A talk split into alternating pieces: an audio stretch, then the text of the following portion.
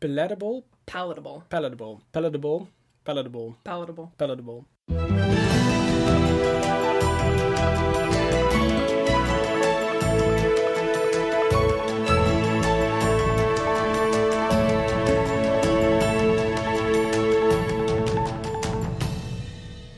It's Friday, May seventeenth, and this is the Dutch News Podcast, your weekly chance to catch up with what's been going on here in the Netherlands. I'm Paul Peters, a master's student in civil engineering and uh, Xenos version of Thor. I mean, it's not wrong. It's not wrong. I think it's spot on, actually. Yeah. Uh, with me today, you heard her already, is Molly Quell, contributing editor and Eurovision stroopwafel terrorist. I did not write these job titles, clearly. No, but I think that's also it's, it's also, also spot, on. spot on. Yeah, yeah, that's true. Our third regular host, Gordon Derrick, is uh, well, he he will be joining us for the discussion, but he's uh, currently not with us. He is also superannuated. He's a superannuated gym bunny. He wrote this. thing not not I, I I do not know what this refers to, though. It do refers you? to the fact that he um has been going to physiotherapy for his herniated back disaster situation, and that they've been making him do all kinds of like old people stretches basically to try to improve what's going on, and I suspect that he looks and feels ridiculous while he does it, which yeah, I think he deserves so. But yeah, he deserves this, frankly. Definitely, but I, I assume that he just takes uh, another uh, physiotherapist every day because there's so many there's so many there's yeah. so many where he can I assume that he stops like three times on his way to the physiotherapist at other physiotherapist offices because there's just so many along the way. Yeah, yeah, yeah. And he just needs the physiotherapy to continue to his actual physio. Yeah, yeah. Well, that makes sense. But Molly, Eurovision stroopwafel terrorist, what is this about? Well, I think it's a combination of two things that I've been up to this week. Uh, one is watching and live tweeting my experience of Eurovision, which is a special, special, special thing. That Europe is beyond repair. Europe is beyond repair. Yeah. Um, if we didn't already know that from Brexit, we definitely know that after the Icelandic submission. Yes, yes. Um, so I've been enjoying watching Eurovision. Do you, do you have a favorite? Uh, I think, I mean, I kind of want Iceland to win because it's so ridiculous. I voted yesterday for Croatia. You voted? You voted? I voted, and I, I voted think you are the, the first person I actually met who voted at the Eurovision contest. I voted, and I voted for Croatia because I am chaotic evil, and Croatia was so ca- terrible and campy and over the top, but they didn't make it through. It was this guy, wasn't it? It was the Angel Wings guy. Oh, the Angel Wings yeah. guy, yeah, of course. I, uh, I watched uh, as well, and I also live tweeted. On Tuesday, it was awful. Yeah. I, I don't think I've ever seen anything that's so, so bad. bad. It was so bad. It was, it was, no, it was, it, you know, you, you, they started with... Uh, Cyprus. Of, Cyprus, Which yeah. had, like, a B D S M theme, yeah. weirdly. And then, like, four acts later, we got to the actual B D S M act, and yeah. I was like, did Cyprus, like, forget their costumes? Yeah. And they just borrowed some stuff from Iceland. Yeah. And, and, and on, on Thursday, there, were, there was more B D S M-themed yes. uh, uh, performances as well. Um, no, but on Tuesday, it was it was horrible. San it Marino was... was, I think, the worst, and they have made it through to the finals, which is absurd. But they, they uh, this is, like, the third or the fourth time that this guy yeah. performs for San Marino. And he's this Turkish... He's yeah. a Turkish T V presenter. He's not even from San Marino. Belarus made it for like... I mean, she was... She couldn't even sing on no. K. But, nobody you know, could. Nobody needs to sing on K. And and, and and on these evenings, you see you see a country uh, passing by and you think, is this an actual country? Does yes. this place exist? Yeah, yeah. Azerbaijan is a real place. Yeah. Um, but at least they can sing on key, so that was nice. Yeah, but I think um, I think the Netherlands has a very uh, big chance of winning the uh, the competition. Yeah, which on is Saturday. Which is kind of disappointing because I mean I do I like the song I, I think and I think he's a nice performer, but like it's kind of boring. Yeah, I mean, you think just, it's boring? I think it's boring. Okay. Yeah, I think. Yeah, I see. I see what yeah. you mean. Uh, I see what you mean. I, I did like Sweden though. I think if, yeah. if, if the Netherlands doesn't win, then I think I, I hope Sweden will win. I think win. Sweden, yeah, Sweden is a favorite. I quite liked Armenia last night, who didn't make it through to the final rounds, but yeah. I also liked them. And I have to say, I like Cyprus's song for the first one, and they did make it through. So I guess we will uh, we'll see on Saturday. Yes, and you are a stroopwafel terrorist because. I went to Gordon's book reading uh, in Amsterdam yesterday, which was horrific. Um, and of course, I took stro- lavender stroopwafels and then As insisted that everyone that came and all of the staff members at the A B C try them, and everyone concluded that they're awful. And it's okay, true, they that's are. good. They, yeah. I, I'm, I'm, I'm glad that you're spreading the word. I am. I'm spreading the you're word. Like, you're like a Jehovah's Witness, but yep. then with uh, lavender stroopwafels and how awful they are. Yeah. Yes. Uh, and so why are you uh, acting out your uh, Superman fantasies, Paul? um, I went on an excursion. I think it was on Tuesday, yeah. And we went to a building site in Rotterdam. They were building like a... In, in for net for Dutch terms, it is a skyscraper, yeah. But in, in international terms, it's just a low-rise building. And uh, so we went upstairs to the twenty-second floor, I think. And uh, yeah, we were... We're touring the, the building site, and all of a sudden I saw this enormous hammer laying around. So I grabbed it, and someone took a photo took of a it. Photo. And uh, I don't watch these movies, but apparently uh, a lot of people uh, uh, uh, mentioned Thor of yes. the Avengers series. Yeah, because um, he has a giant hammer. Because he has a giant hammer, and uh, Gordon did as well. But yeah. I pointed out that he wasn't very... Uh, Uh, uh, that it was like the the tenth person who made this joke and this reference, but uh, that that's fine. That's, that's fine. fine. So um, yeah, I'm the Xenos version, like the low the low, low budget, bra- budget version, version of yeah, Thor, the Zeeman version, the Zeeman version, the Vibra solo, version, the solo version, the solo. Yeah, yeah, yeah, something like that. So you're back this week, Paul. We've I am. missed you. Yeah. So you can read your own O P H E F. Oh, yeah. So tell us about uh, our uh, the Dutch News Podcast favorite O P H E F generator and what he's done this week. Yeah, I have to say I try to avoid yeah. this particular person because yeah. he generates so much O P H E F mm-hmm. uh, at the point that it is almost uh, tiring, actually exhausting. Yeah. But this week it was a very low O P H E F week, so yeah. uh, I had no other choice. Because while campaigning for the European elections, Prime Minister uh, and V V D leader Mark Rutte um, challenged Forum for Democracy leader Thierry Baudet for a one-on-one televised debate. Yes. Um, Rutte said in his speech, quote, "Baudet is taking an irresponsible risk with our security, stability and prosperity by favouring Nexit." Um, and that is the Dutch version of, of Brexit. Brexit. Which, which is going so well. I totally understand why the Netherlands wants to do that. Exactly.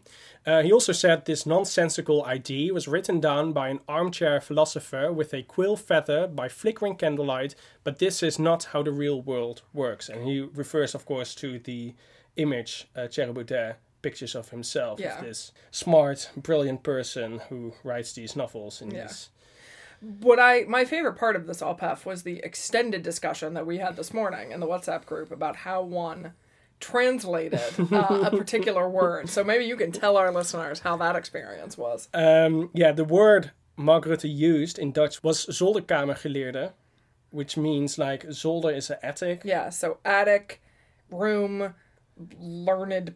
learning learned, pe- learned learned person, person. Yeah, yeah yeah yeah but yeah how do you translate this? And uh, so we yeah, debated this we but there is this. a term in, in English called armchair philosopher, yeah or which, armchair whatever armchair psychiatrist, armchair uh, economist, all of those yeah, things yeah, yeah. yeah so it's uh, it's uh, it, yeah I think it's uh, it covers the, the meaning, but yeah. I think zolderkamergeleerde is a better word. I agree I, it may take over as from O P H E F as my favorite Dutch word. Really? I really oh, like wow. it it's fun. At least it's O P H E F related. Yeah, so it's O P H E F uh, related. Yeah. yeah. But um, Baudet accepted the invitation, um, and in a video on Twitter, he could be seen signing copies of his own books, including several on the European Union, because he's actually, you know, he, have his, he has his PhD on in, the European Union, yeah. so he's not exactly an armchair yeah. philosopher. He knows something about it. Um, and uh, yeah, he delivered them personally to Mark Rutte. Um, Baudet wants the debate to be broadcast on Facebook because he doesn't trust Uh, public broadcaster N O S, which is very uh, in character. Yeah. And, uh, um, but Mark Rutte insisted it should be on television. Uh, the campaign teams of the V V D and the Forum for Democracy are now discussing how and when the debate can take place. Uh, there's already O P H E F about this O P H E F. Yes. It's terrible. Yeah. And uh, the V V D social media team and the Forum for Democracy social media, media team, they were all sending these photos and these awful jokes to each other. Yeah. All these memes. I think if this debate takes place, we need to agree to do a live tweeting, maybe live podcast experience of this debate. Oh, maybe we should do that. I think yeah, we should. Yeah, yeah, we should.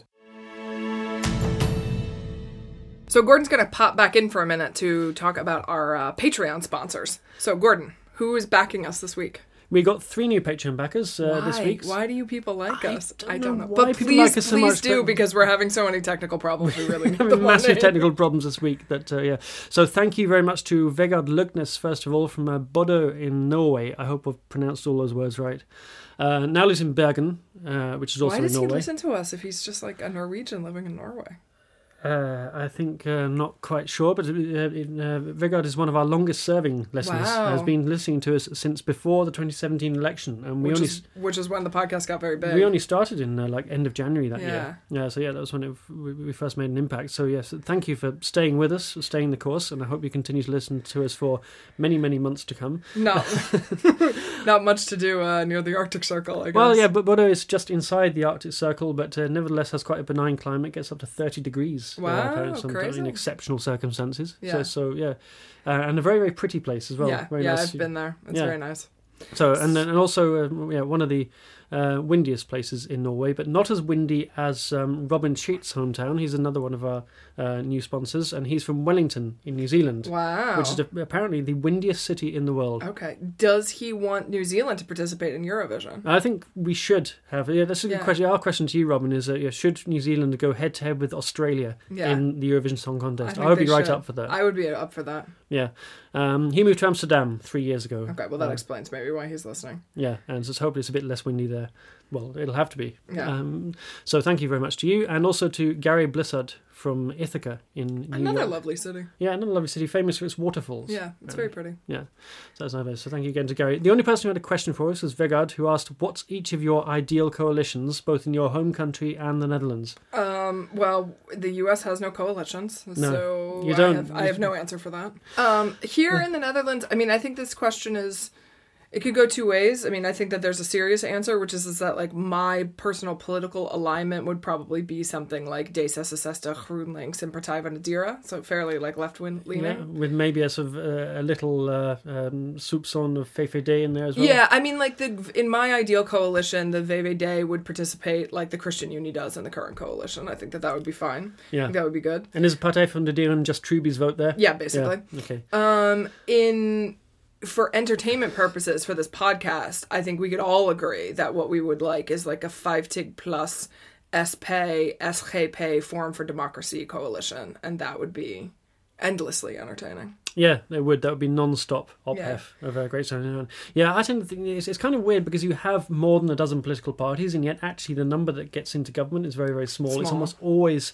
There's a quartet, basically, of uh, which is the C D A, the PvdA, the V V D, and D sixty-six. And coalitions are almost always made up of a combination of those four, sometimes with one or two very small minor parties like the Christian Union yeah. chucking in. So in practical terms, probably an ideal coalition just in terms of political experience and being abil- being able to, knowing the system and getting things done, you would, I would, you know, I would certainly put in uh, D sixty-six and V V D.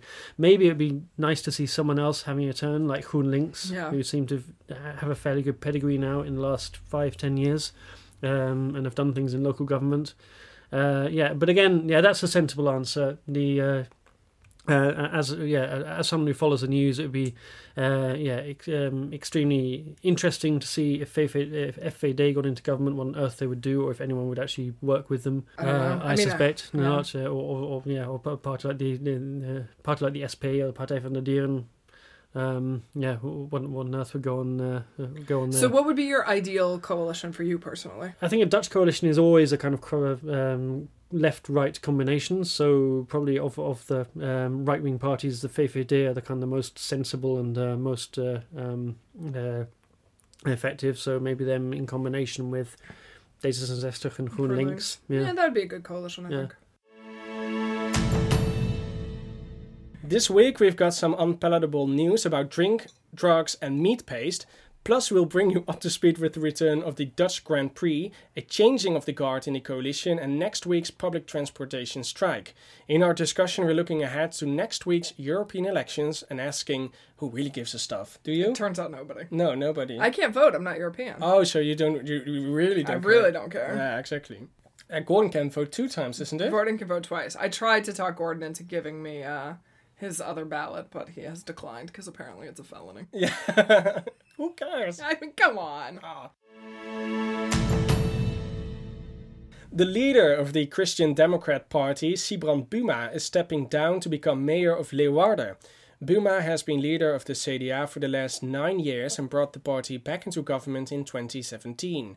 He's taking over as mayor from Labour politician Fred Krone, who is quitting to take a seat in the new Senate. A native Frisian whose full name is Sybrand van Haarsma Buma. Of did course you, it is. Did you know this? No, I did not. Uh, uh, uh, I do now. Next week I will ask you, and uh, you will have to try to remember his name. Okay. Um, he's following in the footsteps of his father, who is mayor of Workum and Snake, also two uh, very beautiful Frisian towns. I've been to both of them. Really? Yes. Did and you... where his grandfather was mayor. Oh, his grandfather was also mayor. Yeah, yeah. In Stavoren. Yeah. I read now from the script. I did not know that. Yeah. Um, he said, I was born and raised in Friesland. It's a job in a city, a municipality, and a province that's very close to my heart. Only a Dutch politician could say a municipality is close to his heart.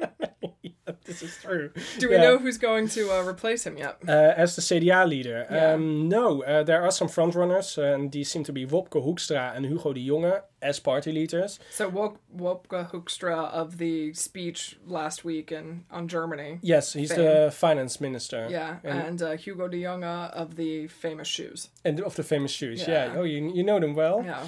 You know them well because of the shoes and because has, they're German. Yeah. Mm-hmm. No. Well, Ho- uh, Hoekstra was just in the news for this mm-hmm. German speech. But, that's that's yeah. why you know him, yeah. yeah. Um, but these are, of course, ministers, so yeah. they can't take over his uh, position as the leader in the Tweede Kamer. Right. So, yeah, he also has to give up his seat in parliament, and the candidates for the for the new group leader are Pieter Heerma, Mona Keizer and Raymond Knops. Not people I've ever heard of. I, I've never heard of Pieter Heerma. Mm. Mona Keizer I know, and um, Raymond Knops. They are both in the ca- cabinet yeah, as Mona well. Yeah, Mona Knops is in the cabinet as well. Yeah, yeah. I think maybe I, maybe you're right. Maybe I've heard of her. Yeah, so yeah, they, they're going to have to, to resign as junior ministers yeah. if they if they want to take over his uh, mm-hmm. uh, his position. And what's what's his legacy, Paul, for for his... I mean, he's been in there for nine years as a leader of C D A. I mean, where where his where does he leave C D A? Sybrand Buma, he arrived at a difficult time. It was in twenty ten. Um, the C D A had two successive uh, big elections defeat. And they were also scarred with the so-called gedoogakkoord. It yeah. was this coalition between the C D A and the V V D. And they needed extra seats to have a majority in the Tweede Kamer. So they asked the P V V, the Geert Wilders party, to gedoog them, to sort of... Uh, I, I I never know what, what how yeah, to translate the word. I mean, not quite gedoog. Support them, but sort of like tolerate them or tolerate endorse them. them endorse maybe. them, yeah. So they supported them in, in, in Parliament to get uh, enough seats uh, to, to, to pass legislation. But uh, you know, this coalition um, uh, it broke at some point after yeah. two years uh, of the of of, uh, of the coalition, and uh, yeah, it really scarred the C D A and also the V V D, but especially the C D A. Yeah. And uh, Sybrand Buma vowed never to work together with the P V V ever again. Can't blame. But Sybrand Buma, he sort of steered the party to the right. He was more of the right wing of the party. Uh, he was much more conservative than uh, than, than than than the party was before.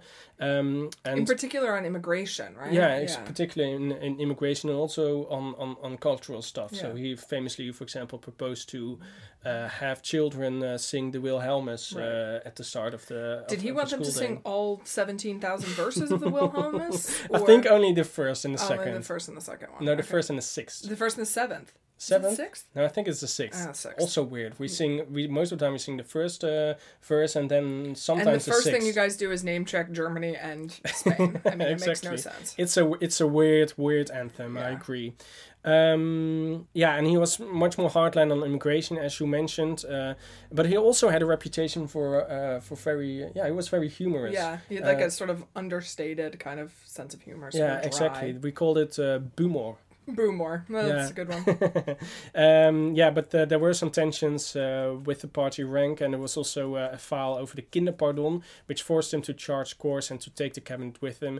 Uh, it's interesting to see uh, if the new leader will maintain this same sort of more right-wing uh, party line, or if they will move much more to the to the center. Because yeah. before Sybrand Buma uh, took over, we also we always thought that the C D A was like the center party. They yeah. were in the middle of the political yeah. spectrum. But since Buma took over, they moved much more to the right. And if you see like diagrams, more modern diagrams of, of the parties in the uh, political spectrum, then they place the C D A much more to the right, much yeah. closer to the V V D. Yeah. So yeah, it will be interesting to see uh, what the new leader will do. Yeah. Um, so we're halfway point in the coalition, and we've got we've lost two leaders already. Yeah, that's uh that's interesting because Alexander Pechtold has also stepped down from D zesenzestig, or this happened The, two years ago, a year ago? Uh, a couple of months ago, he stepped down. Yeah, yeah, that's true. Yeah, it was always rumored before the elections that if Alexander Pechtold wouldn't become the prime minister or at least get a cabinet position, then he would just quit politics. Yeah. And that's exactly, exactly what, what he did. did. Uh, and it wasn't, or at least not that I'm aware of, it wasn't uh, uh, like known that uh, Buma had like the same intention, yeah. intentions.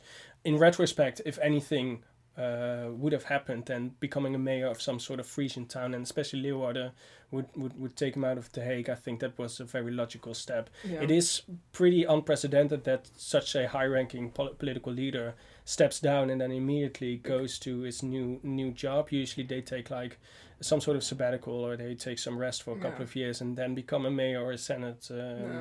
senator or something like that. So that's that's that's an interesting move. Um, but yeah, I I didn't hear anything about him his plans on becoming a mayor or anything. Yeah. Until yesterday when it was announced. I wonder if it's one of those things where, you know, he was... It's always good to leave on a high note. And the C D A is in a much better situation than it was when he came in. And that, you know, someone cool. in Leeuwarden in the provincial assembly was like, oh, you know, it would be nice if Buma was the mayor, and like mentioned it to him. And he was like, that's not a terrible idea. Let's yeah, do that. Yeah, he's not he's not leaving while the party is in, yeah, in some crisis. sort of crisis or anything. So yeah, that's... Uh, if there is any, any time to go, then I think this is the best one. Yeah, yeah. I agree. Enschede's mayor has described an attack on a Syrian refugee family by a gang of locals as a, quote, disgrace, and vowed the perpetrators will be prosecuted. Mayor Onno Veldhuizen confirmed the attack at a local council meeting on Monday, saying, quote, no one has the right to play judge and hand out physical punishment. Reports say a number of people burst into the home of the family, took the parents outside, and beat them up, leaving both with physical injuries. The family had only moved to the Dolfia area in Enschede four months ago. They have now been offered accommodation at another location. But this isn't the first incident in this part of, uh, particular part of Enschede, isn't it? No, a few years ago it was supposed to be the site of a refugee center. There were a lot of protests in the neighborhood. Um, some of them were quite intense. Uh, but the center never materialized because the number of refugees coming to the Netherlands fell. So there was no longer a need for it. This isn't also the first violent attack in this manner to happen recently. No. There is some sort of trend going on. Yeah, well, seems... a few months ago, and so in March, there was a, a young Dutch-Moroccan family in Urk, which is uh, a weird, weird place. Um, Have you ever a, been there? Yeah, I've been there as yeah? well. It's oh. very strange. It's a fishing village in the north. It used to be an island, and then it was like sort of... caught by the... By Flevoland. By Flevoland. Which is the worst thing to be caught in with. Yeah. um, in which a number of uh, young men, um, five have been arrested, were surrounded uh, the home of this family. Um, they broke... They forced their way in. They injured the mother and the son and the daughter. Um, so that was also yeah. a really ugly, Very ugly awful. moment. Yeah, yeah. yeah. And it also so, sort of stirred up all sorts of tensions Um, in the country, because yeah. it attracted a lot of uh, Moroccan nationals yeah. who w- sort of wanted to defend this family, yeah. uh, and and they all went to Urk, and the police had to you know really yeah. do their best to uh, to prevent this from uh, escalating yeah. any further. It's quite ugly, and yeah. also this incident in Enschede, Enschede was quite ugly. Yeah. After a thirty-five year pit stop, the Dutch Grand Prix is returning to the seaside circuit of Zandvoort, starting next year. A date still has to be set for the race, but it's expected to be staged before the Monaco Grand Prix at the end of May. The estimated cost is forty million euros, half of which is uh, Liberty Media's fee, so it's a good deal for someone. Liberty Media. Yeah, I think so. Not for me. The Dutch government refused to invest any money in the project, but Zandvoort Town Council is spending four million euros after it secured assurances that a race that consumes stupendous quantities of fossil fuels would be as green as possible. This is absurd. It is, yeah. Maybe they maybe they mean uh, the color green of the, the Heineken yeah, bottles. I think that's, that's uh, the main sponsor. I think that's the only thing. Yeah. Not everyone is delighted by the prospect of a Grand Prix racing at Zandvoort. However, rail company N S says it has serious concerns about the logistics of transporting one hundred thousand racegoers to the dunes. I I also have serious concerns about this. There's only two roads in and out of Zandvoort, so yeah. you're really stuck. Like, there's yeah. not a whole lot of great transportation options. No, the only the only option is uh, going by train. Yeah. Uh, or by bus or anything, but yeah, yeah I, I still can't cycling. see they, cycling. They said a couple of weeks ago that they were going to uh, refuse to sell tickets to people that came by car in an effort to keep like the car situation from being a disaster, but... In that way, bad. It is green. Yeah, I guess in that way it's green. Yeah. Uh, but, but but you can drive to Haarlem and then get a train and then uh, yeah, exactly. go, go to Zandvoort. In something that was not green, uh, Ajax had a had a uh, celebration yesterday. So is, does that mean football season is over? More or less. Uh, Ajax wrapped up the league title this week to go with the cup they won two weeks ago to end a five-year trophy drought. The only challengers, P S V, lost uh, one nil to A Z Alkmaar on Sunday, and that meant uh, Ajax's last match at De Graafschap on Wednesday night was a formality. The team that came within an ace of the Champions League final will be broken up in the summer. Frenkie de Jong is off to Barcelona. Matthijs de Ligt could well be joining him, although other clubs are in the hunt as well, including Liverpool and Juventus. Hakim Ziyech is said to be close to a deal with Bayern Munich, and uh, David Neres uh, could be off to Paris, uh, Paris Saint-Germain. So next year they'll have to regroup and rebuild as they always do, because uh, yeah, that's what that's they, how football that's works. That's how football works, um, especially Ajax football. Yeah. So uh, the Ajax players were all wearing uh, number thirty-four. What was up with that? Um, it's Ajax's uh, thirty-fourth league title, but more significantly, thirty-four is the squad number of uh, Appie Nouri, uh, who came uh, through the youth setup with De Jong and De Ligt and was an extremely promising midfielder. Uh, however, he suffered permanent brain damage after collapsing during a friendly match in Austria two weeks, two years ago, uh, when he was still only twenty years old, and uh, he will never play again. So that's a very, very sad story. Um, De Jong said after the game that he dedicated the match to the team, the coach, and to Appie and his family. Yeah, there's been a lot of uh, controversy between Ajax and the the uh, Nouri family and how that whole thing has like played out. Yeah, because uh, uh, yeah, some say that Ajax uh, was responsible. The Ajax doctors should have noticed uh, what was wrong with him and yeah. should never al- have allowed him to to play. Yeah. Um. Yeah. So yeah, that's um. Yeah, a very awful story. Yeah, it's uh, a really terrible tragedy. Yeah. Amsterdam will not be banning drinking on boats, while The Hague will not be participating in marijuana cultivation. Amsterdam's mayor Femke Halsman has dismissed the idea of banning alcohol from boats on the city's canals, saying the suggestion is, quote, undesirable. Last week, a majority of city councillors voted to ask city officials to investigate the possibility of a ban as a way of furthering reducing problems on the waterways. Meanwhile, The Hague has followed Amsterdam and decided not to take part in the government's experiment with regulated marijuana cultivation, saying the plan is unworkable. Quote, we consider the conditions are not sufficiently practical, end quote. That's according to Hague's mayor, uh, Paulina Krikke. The decision was based on conversations with licensed coffee shop owners in the city. Their lack of support is a clear signal, Krikke said.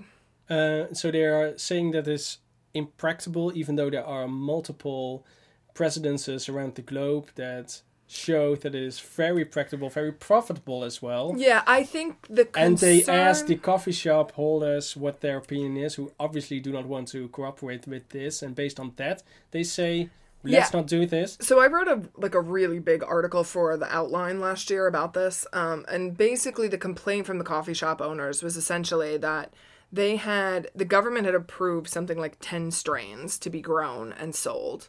Um, and the coffee shop owners were saying, one, we sell more than that, and two, we don't think that the government's um, plan can keep up, can meet the demand um, of what is of what we need to to put forward, um, and that they all seemed pretty on board with the idea that like this front door back door policy where it's legal to purchase marijuana from the coffee shops, but the coffee shops are actually breaking the law when they buy their supply, um, is bad. But like, this was not the solution. Um, so Amsterdam opted out years ago. But they... doesn't this just mean that the government has to grow more plants? Um, you would think so. I don't have a solution for this. I mean, one of the other things that people were pointing out is, is that like this is going to encourage corporations to get involved in marijuana cultivation, and that like you're going to end up with big uh, companies that are participating in this, and that like it's going to be foreign companies and not Dutch companies. I, I was not particularly sympathetic to any of these arguments. No. I'm just putting them forward. This is just okay. What they told me for the article. So yeah, I mean, I think it's a kind of a bit of a blow to this marijuana experiment because now both Amsterdam and The Hague have opted out. Um, so we'll see. Although on the other hand, maybe the people working on the experiment would be happy to have mostly some smaller cities participating because yeah, that yeah, seems like yeah, a more controlled yeah, environment. Yeah, exactly. And a better way to start up the uh, the process. Perhaps. Yeah, that's true. But uh, are these uh, two things uh, related in any way? No, I just wanted to be this week's drinks and drugs correspondent. A nationwide strike by public transport workers is taking place next Tuesday, May twenty-eighth. Regional bus drivers this week said they would join the stoppage, which also involves train drivers and bus and tram drivers in Amsterdam, Rotterdam and The Hague.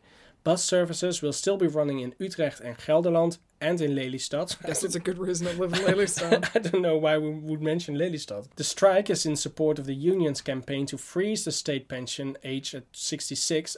At the moment it's rising in three-month increments and is due to reach sixty-seven years and three months in twenty twenty-four. The F N V union had planned an all-out strike on March twenty-eighth, but this was abandoned in the wake of the terrorist attack on a bus in Utrecht ten days earlier. Yeah, this hasn't been the uh, the first strike that public transit union workers have had this year, right? Or recently? No, and that's uh, pretty atypical for the Netherlands. Uh, if you ever travel to Brussels or to France or whatever, France. then you know that uh, that, that's, yeah. that happens almost every week there. Um, but it follows the breakdown of long-running talks between the government and unions over the pension Uh, reform. The cabinet wants to safeguard the pension funds for the long term and say that means uh, raising the pension age in line with life expectancy, potentially to seventy-one by twenty sixty, which is quite old. That's I quite think. old, yeah. yeah. The unions uh, say no, it should be capped at sixty-six, even though that would cost billions more. Uh, there was a sixty-six minute strike by transport workers on the morning of March eighteenth. We also mentioned that on the podcast, yeah. I believe. Um, uh, which also saw some uh, go-slow demonstrations by the police. Engineering and construction workers have called an all-out strike next Wednesday, May twenty-ninth, uh, which the F N V wants uh, other sectors uh, to join in. Yeah, this uh, the pension age thing, I think, is a difficult uh, problem to find a solution for. So I suspect we're going to see some more uh, more strikes while this continues to get resolved. Yeah, I, I never understand anything about pensions. Well, I mean, the argument is, that's because you're a child, Paul. You don't think about retirement yet. I mean, the argument basically is uh, essentially people are living longer. And so if they live longer, uh, you have to support them in their pension age longer. Which makes sense, I think. Right. Um, so part of the way that you offset some of those costs is by keeping people in the workforce for a longer period, right? So this is like raising the retirement age. Yeah. Um, but a lot of these... the organizations that are striking, these are people who represent like people who do a lot of physical labor, which means that like working into their seventies, which might be fine for a university professor just to sit behind a desk all day, is not quite so easy for no if you're a road stuff. worker yeah. or something else. Yeah, that and makes sense. There's also a bit of a discussion about how much quality of life you have after this time, because you know if you um, if you're a If you have a relatively healthy, say, twenty years from when you retire to when you die, that's, you know, all well and good. But there's a lot of people for whom, you know, they may live till they're ninety, but they spend, you know, the years, uh, an entire decade basically yeah. being sick. And so if you, you know, if they if that continues, then, you know, you retire at seventy-one, as they're predicted to do in twenty seventy, but you still die at one hundred, but twenty of those years are you just sort of like being in an old folks home, then you really don't have any time to actually enjoy your retirement. No, so, exactly. Yeah. yeah, it's a complicated problem. It is, yeah. What is not a complicated problem, though, is uh, dealing with uh, Dutch eating habits, because filet American must be frozen for a period of forty-eight hours to be safe for consumption. That's according to the Food Safety Board, R I V M. They issued a warning about this this week. Filet American is the Dutch uh, bread spread, broodje spread, um, which is made of raw ground beef. Freezing it to a temperature of minus twelve would kill toxoplasmosis parasites that might be living in the raw meat. Those cause f- infection affecting hundreds of people every year. That's also according to R I V M. Cancer patients and pregnant women are particularly vulnerable. The infection can lead to premature birth, eye disease, and brain malformation. Do you freeze your filet American, Paul? No, I don't eat filet American I eat because either. I don't like it. It's what you get when you combine Dutch, American, and French cuisine. Which in is one. all terrible. Which is all terrible. Except Why is French. it called filet American? I have no idea, because we don't eat this stuff at all in America. Like even like tartare, which is much more common, I think, here and uh, of course in France yeah. is like basically not eaten at all in America. So hmm. interesting. I don't know why they call it that. Yeah, but uh, who should freeze this? Is this consumers or is this the the one who produces it? I think or it, they're referring to consumers, so they want people to stick it in the freezer for two days before. I wow. mean, it's yeah, it's really it, it's sort of interesting. We got a lot maybe of maybe like, if you have to freeze your food for forty-eight hours before you can safely eat it. You did. You shouldn't buy this. Yeah, you shouldn't buy it in the first place. uh, that, I think, is my sort of suggestion. We did get a lot of pushback on the Facebook page when we posted this, of people being like, oh, this is just overreactions and this kinds of stuff. But actually, like, this infection, it, like, uh, lots of people get infected with toxoplasmosis. Not yeah, always from... people, yeah. yeah, not just from filet American, but also from anything with, like, a sort of undercooked...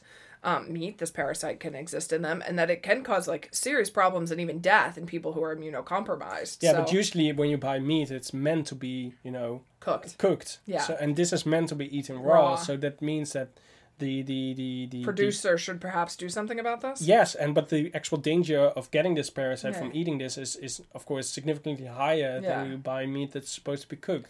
Yeah, I mean, I think. Um, Don't eat this no, shit no, would no, be no. my advice. No, I, I, I fully agree with that. Yeah. yeah. The, the... And if you're going to eat it and you're immunocompromised or pregnant, then you should freeze it first. That's my, uh, mm, that's yeah, I think the takeaway. Yeah, let's here. do that.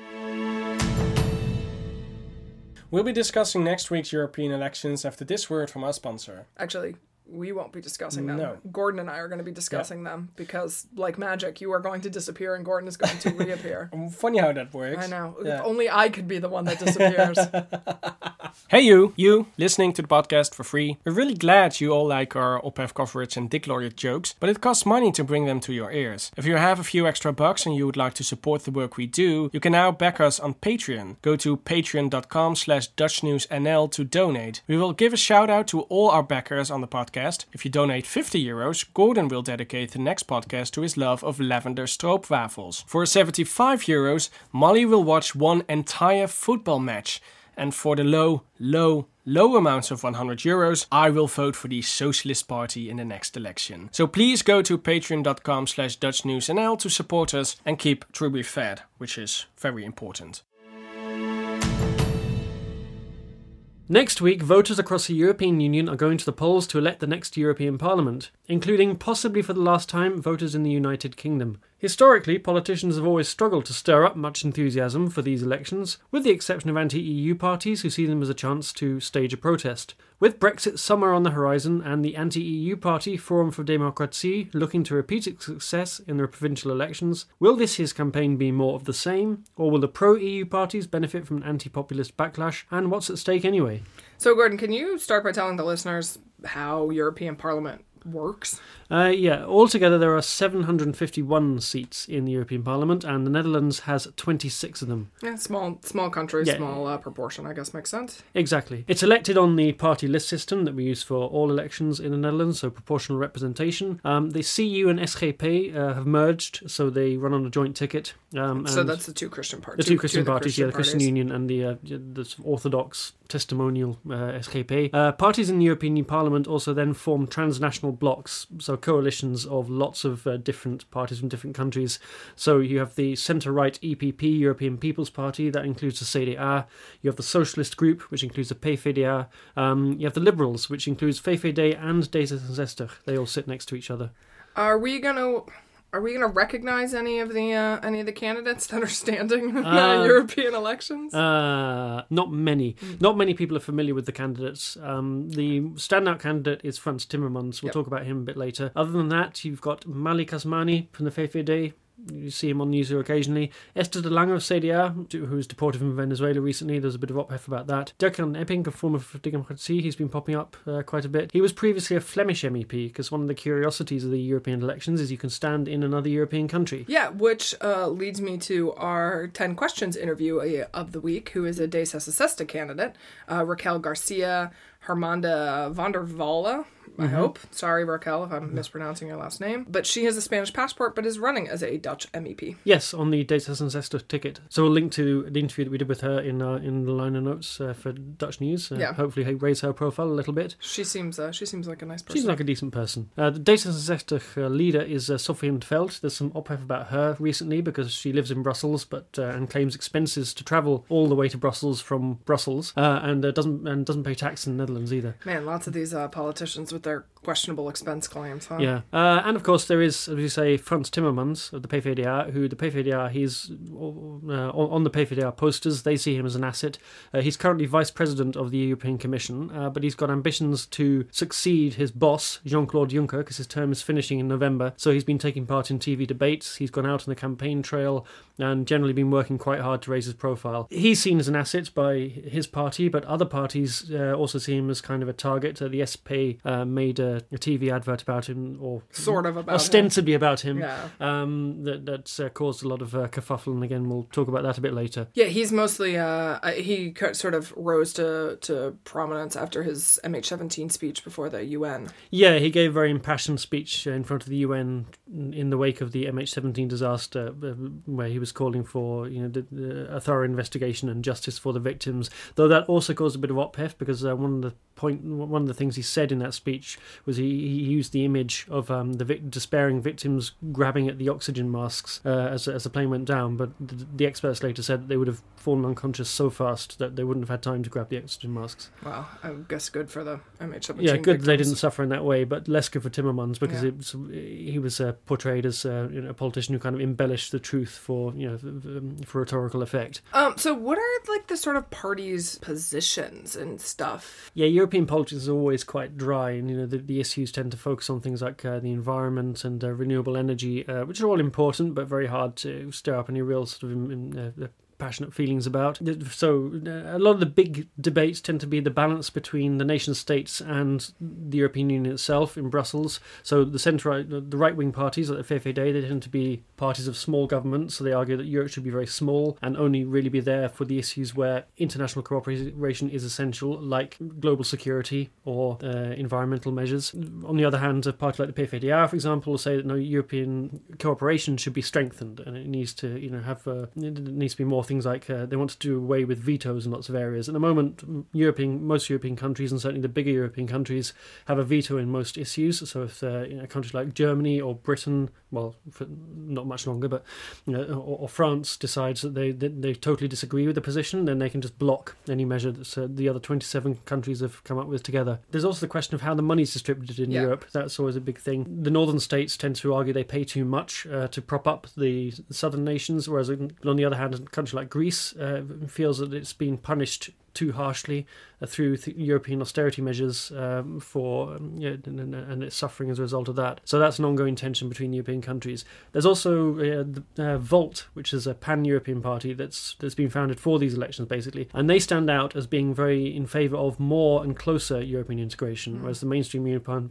parties have tended to rest- retreat from that position of ever closer union. Volts have argued that there should be a st- stronger central European government uh, that can then actually be an effective counterweight to say the U S and China in foreign policy, which is an area that the European Union has always struggled to make much of an impact on the world stage. They have a good name, party name. Volt's a good name, yeah. yeah. And then, of course, you had the Eurosceptic parties, like the P V V. They want to quit the E U and go back to the Gilde as well. And generally the Dark Ages. They generally want to go backwards, yeah. And Forum for Democracy, which uh, likes European culture but hates European politics and doesn't really see how those two positions might be contradictory. Yeah, that's Thierry Baudet for you. Speaking of Thierry Baudet, yeah. uh, him and Mark Rutte had had a had a bit of a dust-up this week. Yeah, this is the only thing you really care about in it, these elections. I mean, it? it's very entertaining, I think. It has been good entertainment. It's come a bit out of left field, I have to say, and Rutte just popped up with this in a press conference uh, during the week on Wednesday. But in the past, he's tended to take very much a back seat at European elections. He hasn't really seen them as a priority because he's personally... historically been quite a kind of, you know, reluctant partner or soft Eurosceptic. Um, but this week he popped up with his speech, where which was pretty much a direct attack on Baudet, uh, accusing him of uh, dreaming up this um, Nexit uh, idea uh, by flickering candlelight. And he said it sounds poetic, but in reality it would be disastrous. And quite explicitly labelled Forum the Nexit party, so he clearly feels that being anti-Brexit and anti-Nexit is a strong position for his party to take, an area where Forum is maybe vulnerable. He said, with all the unrest in the world, we don't want to plunge the Netherlands into the same chaos as Brexit. And then, of course, challenged Baudet to a T V debate, which Baudet said he didn't want it on T V, he wanted it on Facebook, as we've already discussed. I think it's striking that Rutte went for a personal attack. Uh, he's tended to avoid that in the past with Geert Wilders. He's always said he doesn't want to pounce on every lump of uh, raw meat that Wilders throws into the political arena. But in this case, he obviously saw that uh, making it a personal matter with Uh, Baudet uh, w- w- was the way to go. And he also kind of took up the position of being and although he's obviously the Lead Party government of being an opposition party, saying that Forum is now the biggest party in the Netherlands. So I think this is kind of a long-term move by Rutte, who's yeah. always a very strategic politician, and he sees that Forum is potentially a big threat to his party because, of course, it's trying to occupy that right-wing, centre-right ground right. uh, that uh, the V V D has made its own over the last decade. But do you think that he went on this attack because Rutte is angling for a European Union job when he's done with his last term as Prime Minister? Yeah, that is the rumour that, of course, refuses to go away, however much Rutte denies that he's fishing for a top job in Brussels. Rutte, of course, will, will continue to insist that he's got no interest in a job in Brussels, of but, of course, you know, when Juncker or particularly Donald Tusk um, uh, finishes their terms, uh, it may be a different story.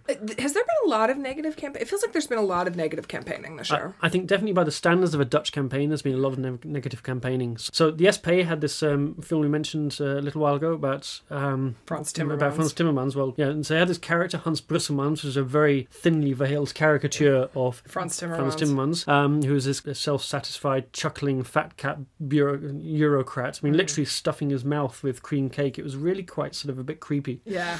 that that uh, sparked a lot of uh, op-ef. And, uh, Timmermans had a good uh, good response. Fairly sharp response from Timmermans, well, who just basically said, uh, look, come up with some ideas rather than just slinging mud at me. They weren't the only ones. The S P wasn't the only ones that put out a creepy video. Yeah, because the V V D stuck a film up on Twitter, which was, um, again, another direct attack on Thierry Baudet, um, with literally had him with, you know, sort of cartoon eyes and a bulging heart uh, yeah. aimed at um, uh, Russia and uh, trying to depict him as a Russian stooge mm. and doing all that cutting and pasting of um, debates from the Tweede Kamer and clipping it and putting it into a two-minute video. So does anyone care about these elections? Because I feel like nobody cares. It's kind of a good question. I mean, there was a poll by I N O recently which uh, showed that six out of ten people didn't know who the main candidate was for their party of choice. So, I mean, Timmermans had very good recognition. He was a standout candidate. sixty-nine percent of people recognised him. Sophie Netveld, twenty-six percent. But then after that, I mean, none of the candidates, uh, the European Parliament candidates, get more than ten percent.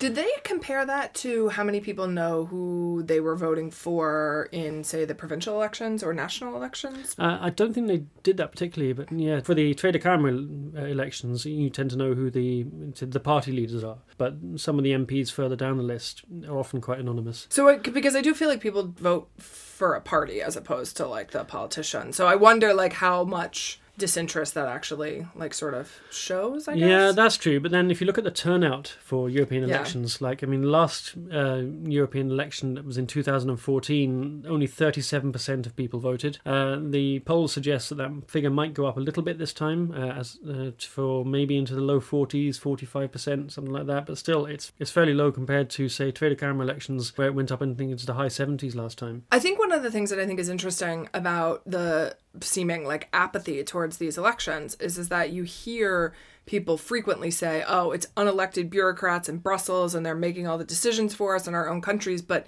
actually the European Parliament has like a lot more power and they're elected. I mean, so if you're unhappy with what the E U is doing, you can vote to change that. Well, exactly. And the European Parliament has acquired more powers over the last decade or so. So it now has a say on a range of issues, not just things like environment and consumer protection, but also immigration, justice.